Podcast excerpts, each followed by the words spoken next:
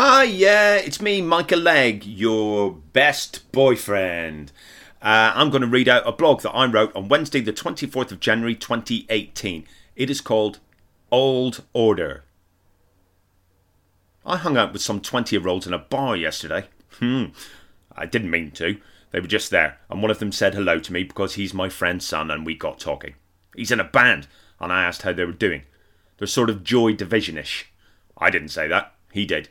I told him I love Joy Division, and he said cool, but it was clear he didn't believe me because I'm not 20.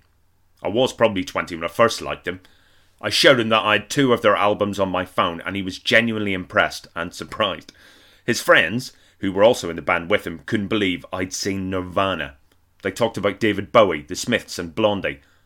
I mentioned Tune Yards in a pathetic attempt to connect, but they didn't really know Tune Yards.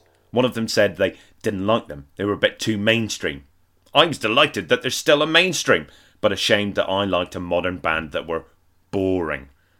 I mentioned a couple of other bands that were probably well into their 30s, but to me, really young and new. They had no interest in that sort of music at all, even though it was so similar to what they did like. I passed my phone and earphones to one of them and asked him to listen to Carter the Unstoppable Sex Machine. He loved it. Quite right. I told him I saw. Uh, sorry, I told them I saw Iggy Pop last year. They were jealous. I told them about Black Box Recorder, and they all seemed to think that they were really right up their street. I'm 49 years old, and I can still confidently sit in a bar and connect with a group of 20 year olds. I am cool. I have a mobile phone. It made a noise and flashed up a message on its screen. I read the message aloud. Time for your arthritis medicine. The youngsters immediately started acting their age and saw me as I really am. The conversation stopped. Drugs can really unnerve a lot of people, but you'd think a band could have handled it. Maybe I should have offered them some of the pills. It's what all us real Joy Division fans are doing. Well, that was mercifully brief. Thanks for listening, though.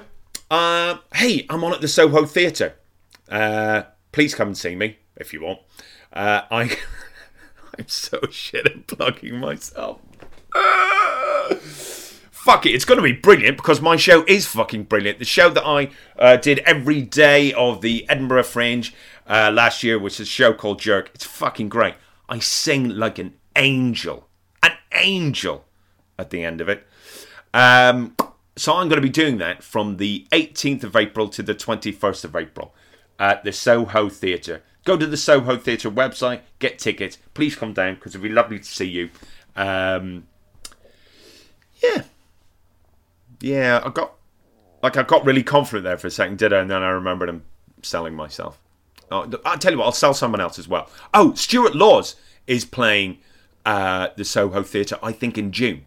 So there, there you go. Go to the Soho Theatre website, buy Stuart Laws' ticket. I mean, he's brilliant, absolutely superb. And then because you're there and it's no big hassle, you just get a ticket to come see me as well. But do go and see Stuart Laws.